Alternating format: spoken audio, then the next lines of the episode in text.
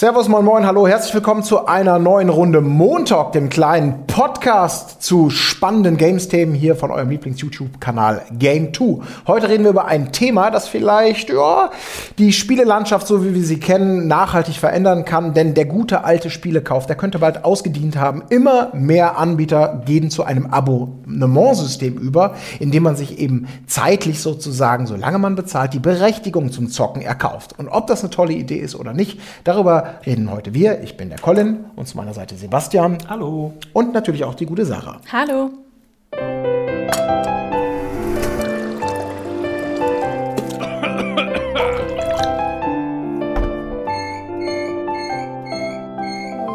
Montag.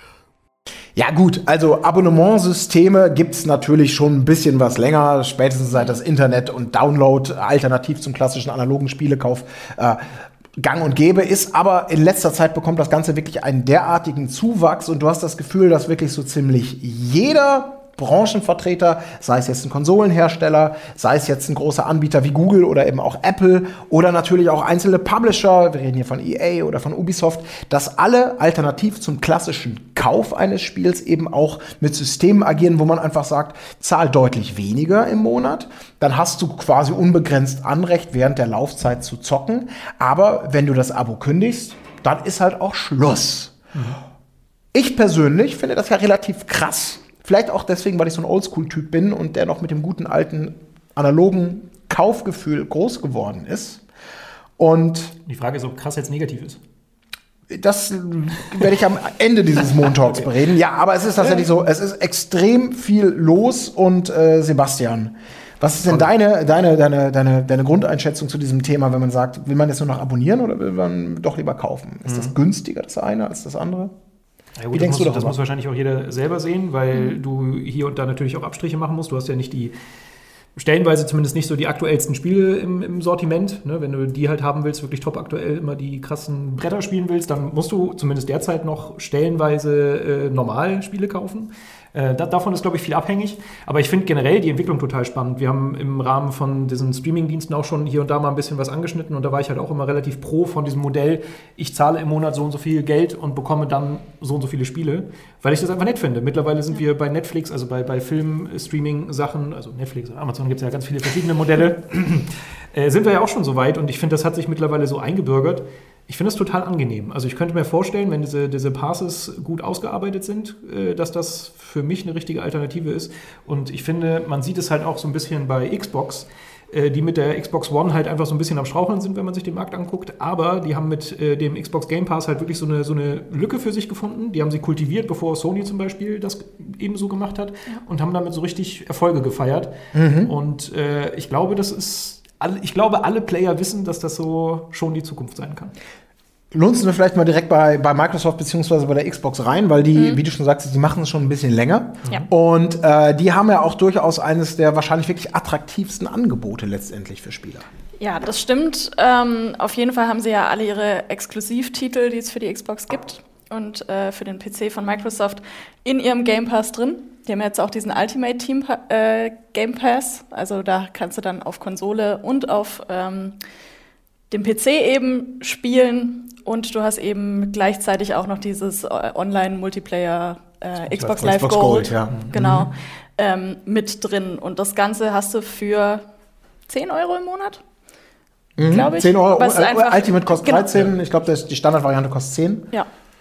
Und das ist halt einfach irgendwie unschlagbar, was auf jeden Fall AAA-Titel angeht, würde ich jetzt sagen. PlayStation hat da lang so ein bisschen gestrauchelt. Da konnte man dann zum Beispiel die aktuellsten PlayStation-exklusiven Titel nicht spielen. Da haben sie jetzt ein bisschen nachgelegt in letzter Zeit, aber auch nicht alles. Das ist der große Unterschied zu Xbox, was die Exklusivtitel angeht. Du kannst jetzt mittlerweile ein God of War spielen. Du kannst aber zum Beispiel immer noch keinen Horizon Zero Dawn spielen. Und was war das zweite große, was mir gefällt? Uncharted 4 gibt's auch noch, Days Gone. Uncharted gibt's jetzt, Days Gone gibt's immer noch. Also Uncharted 4, Days Gone gibt's zum Beispiel nicht. Mhm.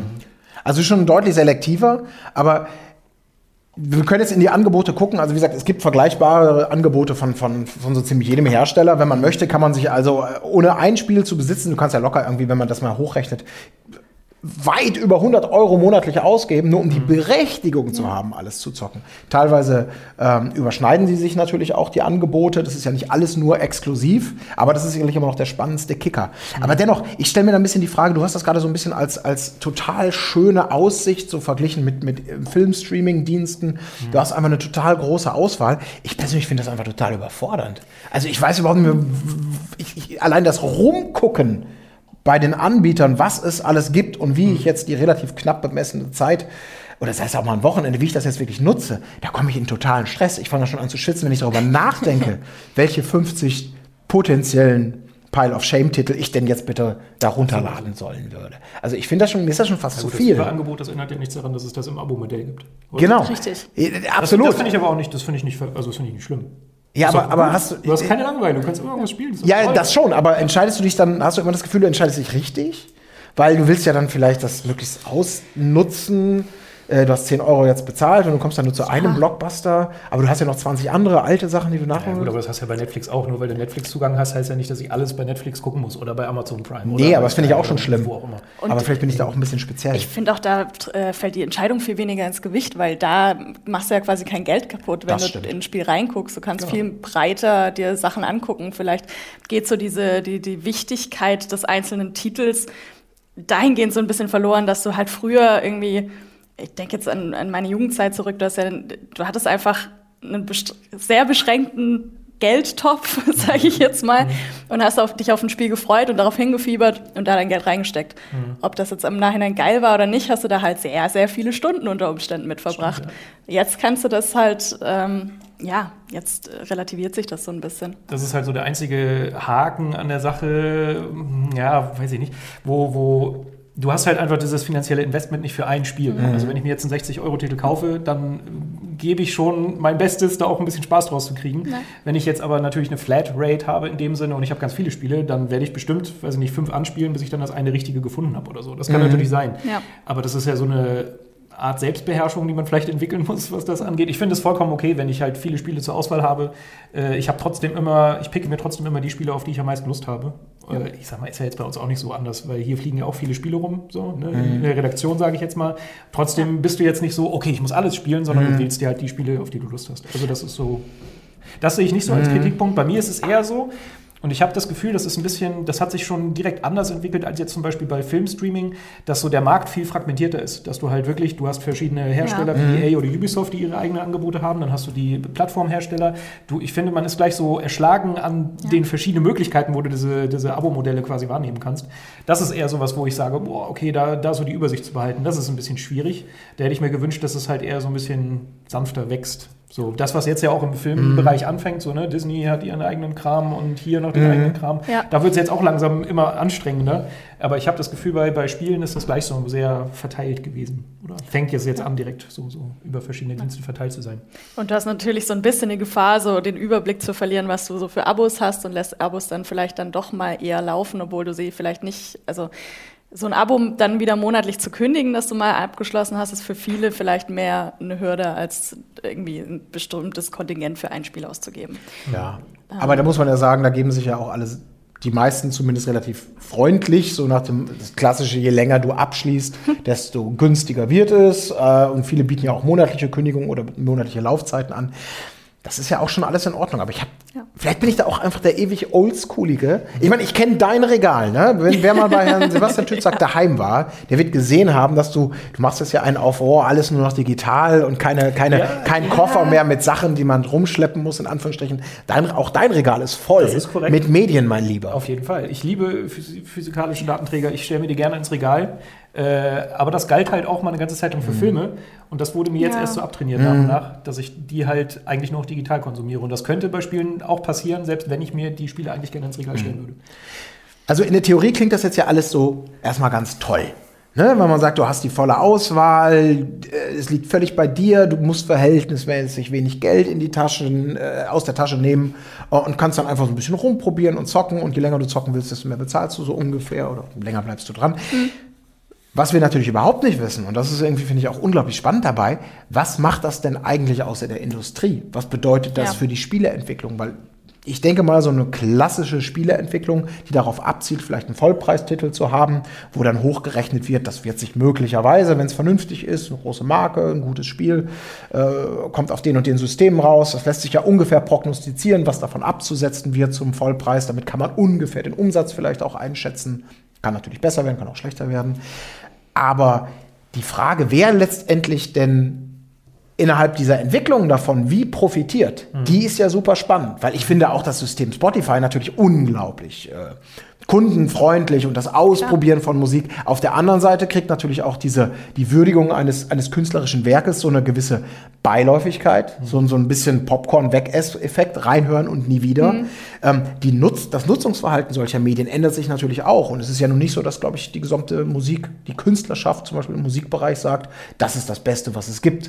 Bitte nur noch Spotify und Co., weil wir davon mega profitieren. Also ja, das ist halt so ein bisschen uneinsichtig, auch was so Spiele-Abos angeht, jetzt im Speziellen. Ich finde, wir haben, wenn man jetzt sich zum Beispiel Apple Arcade anguckt, hat man schon auch so ein bisschen die Vorteile auf der Hand, vielleicht auch aus Konsumentensicht, ist schwierig, weil da ist es halt so, dass Apple sich viele Entwickler genommen hat und die machen halt Spiele, die jetzt nicht so dieses klassische Smartphone-Mikrotransaktionsfeuerwerk auf sowas halt abzielt, sondern das sind halt wirklich klassische, würde ich mal sagen, Indie-Games, die du halt spielst und dann halt auch irgendwann wieder an die Seite legst. Das sind wenig oder eigentlich fast gar keine Endlosspiele so in dem Sinne. Und das ist halt, glaube ich, auf dem Markt so durchweg, durch die Bank, größtenteils nur deshalb möglich, weil Apple halt gesagt oder Geld in die Hand genommen hat, um diese Entwickler zu bezahlen, damit die Exklusivspiele für dieses Abo-Modell entwickeln. Was halt im ersten Blick total der Vorteil ist. Was halt total cool ist. Die Frage ist natürlich dann wiederum, okay, wie wird letztendlich das Geld verteilt? Was zahlt Apple eigentlich an die Entwickler? Und wie rentiert sich das für die? Und das ist ja auch das, was wir ursprünglich mal bei Google Stadia gesagt haben, dass das so ein großes, so ein großes Problemchen ist vielleicht, weil man nicht weiß, was letztendlich bei den Entwicklern landet. Was bedeutet das, wenn sie Teil von so einer Abo-Bibliothek sind?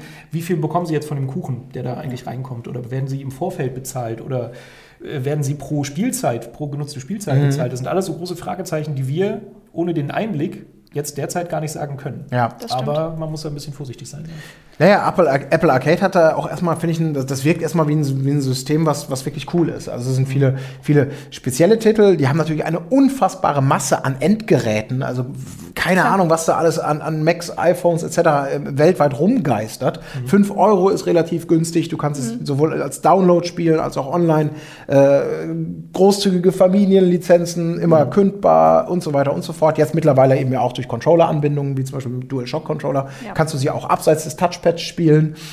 Und das klingt schon wie ein total sinnvoller Schritt. Ich finde das immer viel spannender, warum hat Microsoft das zum Beispiel damals gemacht? Also mit diesen klassischen, großen Games, die zum Release rauskommen. In Gears of War 5 gehst du in den Laden, holst dir für 60 € oder für 10 €. Für mich hatte das immer den Charakter zumindest, du hast es anfangs auch schon angedeutet, so ein bisschen was von einer Konkurrenznotwendigkeit, weil ich glaube, unter den 3 Konsolen, die aktuell angesagt sind, also PlayStation, Microsoft-Systeme plus Nintendo, Switch, da sieht die Xbox, glaube ich, schon international am trübsten aus. Also es klang so ein bisschen wie eine Verzweiflungstat, vielleicht jetzt ein bisschen extrem formuliert, aber einfach um zu sagen, hey, kauft euch das Ding und ihr zahlt monatlich so wenig für die Spiele, wenn ihr in diesem Abosystem bleibt. Ich meine, es wird auch einen Grund haben, warum zum Beispiel PlayStation und andere dann in dem Maße nicht nachziehen. Also, weil da gibt es ja dann sind die Älteren. Genau, aber noch sind die ja nicht in dem Bereich, dass sie sagen, die ganz neuen Titel, die jetzt im Laden stehen oder als Download für 60 €, die könnt ihr auch schon als Abonnenten gratis zocken. Das haben sie ja noch nicht. Noch nicht, aber es ist halt die Frage, ob sich dahin entwickelt. Weil Microsoft halt ja wirklich recht erfolgreich ist mit dem Game Pass. Viele nutzen das mittlerweile. Ist ja auch, wenn man sich das anschaut, ein schöner Service. So. Du bekommst zumindest die Microsoft-exklusiven Dinge eigentlich immer im Game Pass auch direkt zum Start. Du kannst das auch auf dem PC spielen. Das sind alles irgendwie nette Features, die, glaube ich, viele Leute wahrnehmen. Und vor allen Dingen gehst du ja dann auch so ein bisschen über die Grenze deiner Konsole hinaus. Dadurch, dass es halt auf dem PC nutzbar ist, triffst du halt da wieder neue Leute, die vielleicht sich dann für das Abo-Modell interessieren, obwohl sie gar keine Xbox haben. Also es war einfach ein geschickter Schachzug. Und da haben sie halt ihre Möglichkeit geholfen. Und ich glaube, für Microsoft rentiert sich das schon. Also gerade dadurch, wenn das halt eigene Studios, wenn sie das eh schon finanziert haben, sie dadurch neue Käufer oder neue Abonnenten rankriegen, können sich das rentieren. Aber es können natürlich auch so sein wie bei sehr oft gesagt. Netflix, die investieren halt sehr viel, sind ja immer noch nicht so auf den grünen Zahlen, auf denen sie gerne wären, weil sie halt viel investieren, um Kunden zu bekommen. Und ich glaube, dass das für die meisten Firmen, die halt so Abo-Modelle jetzt anbieten, wahrscheinlich auch für Apple erstmal ein ganz schönes Investment ist. Also ich glaube, die müssen sehr viel Geld erstmal da reinbuttern, damit sich das dann irgendwann auch rentiert. Ja, aber das stimmt. Wie genau, weiß ich nicht. Nur ganz kurz die Anmerkung, dass du bei PlayStation Now kannst du auch auf dem PC streamen. Genau. Und das klang gerade nur so, dass das Xbox den PC mit einbezieht. Genau. Nee, das stimmt, ja. Tut PlayStation auch. Ja, aber also einzelne Services bieten auf jeden Fall richtig coole Sachen und ich glaube, das ist auch spannend und gerade zum Ausprobieren, gerade wenn die Konditionen relativ günstig sind, auch wieder rauszukommen aus der Abo-Falle. Aber die Frage, die ist jetzt eben einfach offen. Das wird sehr, sehr spannend sein. Was macht es mit der Spielindustrie? Gerade auch wenn es um super millionenschwere Blockbuster versus kleine Indie-Entwicklungen. Ja. Da profitieren bestimmt die einen mehr als die anderen. Wer da jetzt auf der Gewinnerstraße ist und wie sich das Ganze in ein paar Jahren entwickelt, das wird die große spannende Frage sein. Jetzt gerade ist so ein bisschen die Goldgräberstimmung und das Gefühl, dass alle buhlen um die Gunst der Käufer mit interessanten Angeboten. Ich bin sehr, sehr gespannt. Was das mit der Spielelandschaft machen wird, das können wir jetzt noch nicht absehen, aber jetzt gerade ist es auf jeden Fall auf einem extremen und spannenden Weg, in welche Zukunft auch immer. Kannst du dir das vorstellen, dass wenn wir in 2 Jahren hier wieder sitzen und jeder Konsolenhersteller und sagen wir erstmal jetzt Konsolenhersteller, um eine leichtere Gleichung zu kriegen, jeder hat sein eigenes Abo-Modell für, sagen wir mal, 15 € und du bekommst wirklich alle Blockbuster zumindest. Da dann auch direkt zum Start, dass du dir vorstellen könntest, okay, physikalische Datenträger, ich mache das alles nur über Abo-Modell und ich finde es ganz, ganz nett, so wie es ist. Ich kann es mir nicht vorstellen, weil ich zumindest glaube, dass Nintendo da nicht mitmachen wird. Okay. Weil die es einfach nicht müssen. Weil die auch Jahre nach dem Release eines Spiels noch so viel Kohle mit dem oftmals wahrscheinlich physischen Datenträger machen. Für die gab es keinen Grund für Preissenkungen. Wenn es für die gut läuft. Ich glaube nicht, dass sich das so schnell ändern wird, weil das ist, glaube ich, klar, egal wie viele Abonnements du verteilst, wenn du einen Blockbuster Marke Pokémon, Marke Zelda, Marke Mario oder sowas hast, dann wird man bestimmt mehr daran verdienen, wenn man das als Download oder als physischen Titel, aber als Einzelverkauf anbietet und nicht innerhalb eines Abosystems. Deswegen glaube ich, es wird nicht für alle nötig sein. Aber wir werden sehen. Obwohl sie es im Kleinen ja mit den Super Nintendo-Titeln in diesem Online-Service auch schon machen. Also die haben ja jetzt auch, sind alte Spiele, klar, aber zumindest da zeigt sich auch schon, okay, auch die experimentieren mit dem Gedanken, sie bieten quasi eine Abo-Bibliothek an. Aber da kann man natürlich auch sagen, dass sie das als Update dafür gemacht haben, dass überhaupt die Online-Nutzung und das Online-Spielen, das war ja auch nicht immer Kosten, es hat ja nicht immer Kosten verursacht, dass man da sagt, okay, da muss man jetzt schon einen kleinen Mehrwert bieten. Und wirklich, Fun Fact, das Spiel, was ich gerade spiele, ist im Rahmen meines Online-Abos bei Nintendo. Das ist gerade Super Metroid. Okay. Weil es im Zuge dieses Super Nintendo-Packs irgendwie mit angeboten wird, mich nichts kostet, spielt sich super. Ich hätte es mir wahrscheinlich nicht extra gekauft, aber es bindet meine Freizeit, die ich sonst in andere Spiele investiert hätte, die ich vielleicht gekauft hätte. Und das ist direkt ein Spiel aus so einem Abo-Modell gespielt. Ja. Aber hast du gerade noch kritisiert. Ja, nee, ich habe es nicht kritisiert. Ich wollte nur sagen, bye-bye, Blockbuster. Für diesen Monat muss ich an euch vorbeigehen mit meinem Geld und behalte es lieber und verfresse es. Ja, so. Ist auch okay. Zum Beispiel. Ja, gut, meine Lieben. Also, eine spannende Zukunft. Schreibt ihr doch gerne mal in die Comments, welcher Dienst eurer Meinung nach denn wirklich den besten Deal vielleicht bietet, wo man auf jeden Fall zuschlagen sollte, was nicht so dolle ist. Und wie ihr dann generell zu diesem Thema steht, ob das für euch die goldene Zukunft ist, für wenig Geld einfach alles zocken können oder ob man da lieber so dieses Gefühl des Eigentums, des Besitzes, vielleicht sogar des physischen Datenträgers, ob man das lieber höher hängt. Also, wie ist eure Zockereinstellung dazu? Halt, stopp! Bevor ihr beantworten müsst, warum ihr welchen Dienst denn gut findet und nach welchen Kriterien ihr euch entscheidet, das haben wir ja noch nicht mal intern beantwortet. Das stimmt. Sarah, was ist denn für dich besonders relevant, beziehungsweise welche Dienste siehst du da eher vorne?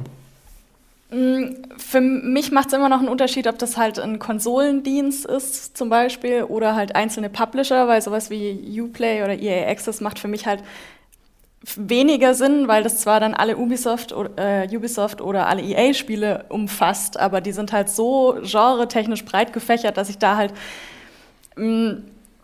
irgendwie schiebt es mich in eine Nische und gleichzeitig ist es aber zu breit gefächert, als dass ich für diesen einen Abo-Dienst was ausgeben würde. Da habe ich lieber einen Xbox Game Pass oder einen PlayStation Now Account, auf dem ich dann doch viel mehr spielen kann, aber auch viel mehr, was mich direkt interessiert. Also was mehr in die Breite geht. Ja, ich verstehe schon.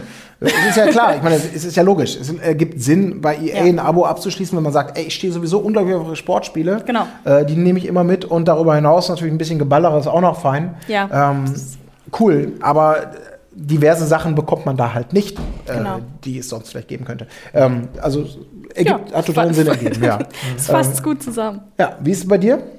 Ich muss sagen, ich bin schon richtig lange kein Smartphone-Spieler mehr gewesen, so richtig. Zumindest nie, oder auch vielleicht noch nie intensiv, um ganz ehrlich zu sein. Mhm. Aber ich muss sagen, diese ganze Ankündigung im Apple Arcade hat mich mega neugierig gemacht. Ja. Weil die ist halt wirklich so, auch so gefühlt aus dem Nichts geschafft haben, so viele Exklusivtitel an den Start zu bekommen, die stellenweise wirklich interessant sind, auch für jemanden, der halt eigentlich eher so der Core-Spieler ist. Das, keine Ahnung, das hat mich so überrascht, dass zu einem erstmal sehr fairen Preis, wie ich finde, für so eine große Bibliothek, die stetig wächst.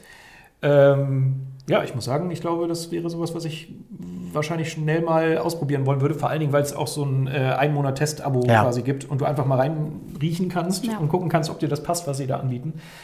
Ich finde das sehr fair. Und es macht halt einfach den Markt, es reguliert so ein bisschen den Markt. Dadurch, dass die Spiele, die da drin sind, nicht so diese Mikrotransaktionsfallen sind, fühle ich mich da auch viel wohler, als wenn ich jetzt in den klassischen Apple Store gehe und mir ein Spiel rauspicke, wo ich eh schon wieder weiß, oh, okay, gleich laufe ich gegen eine Wand und die wollen Geld. Deshalb, ich finde, das ist zumindest da eine richtig schöne Entwicklung. Ja, also ich glaube, da wäre ich auch am ehesten dabei, was wahrscheinlich auch daran liegt, dass wir natürlich hier im Alltag, weil wir eine Games-Redaktion sind, unglaublich viel mit konventionellen Spielen, mit Systemen, mit PC und so zu tun haben und extrem viel spielen oder das so auf den Schreibtisch gelegt bekommen, sag ich mal.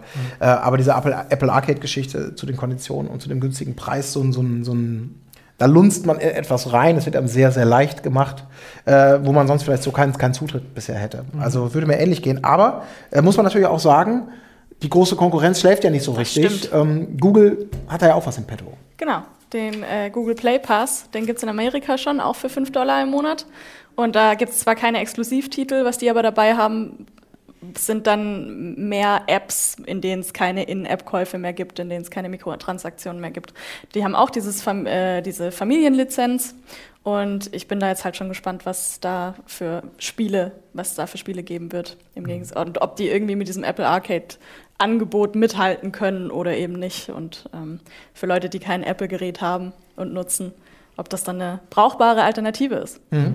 Mitte Oktober wissen wir auf jeden Fall mehr. Genau, ich finde vor allen Dingen, da sieht man das halt auch ganz schön, auch an der Entwicklung, die jetzt Sony durchlaufen ist, dass sie jetzt ihr PlayStation Now günstiger gemacht haben, attraktivere Spiele reingepackt haben, dass da halt so die Konkurrenz total hilft, das weiterzuentwickeln. Deshalb, ich habe vorhin ja noch gesagt, so, ich finde es eigentlich nicht so gut, dass es so viele Plattformen gibt, also Abo-Modell-Plattformen und weiß ich nicht, dass alles so kleinteilig ist. Auf der anderen Seite ist es halt ganz gut, weil die halt in Konkurrenz zueinander stehen und dann halt immer ihre Modelle attraktiver machen müssen. Das stimmt. Und letztendlich gewinnen wir dadurch halt. Ja, wenn es dann auch irgendwann immer noch Spiele gibt, die man sich leisten kann, da anzubieten, dann ist da dann gewinnen wirklich. Stimmt. Alle. Ja. So, jetzt ist aber auch gut gewesen, oder? Ja. So, also jetzt seid ihr dran. Das war ein Podcast von Funk.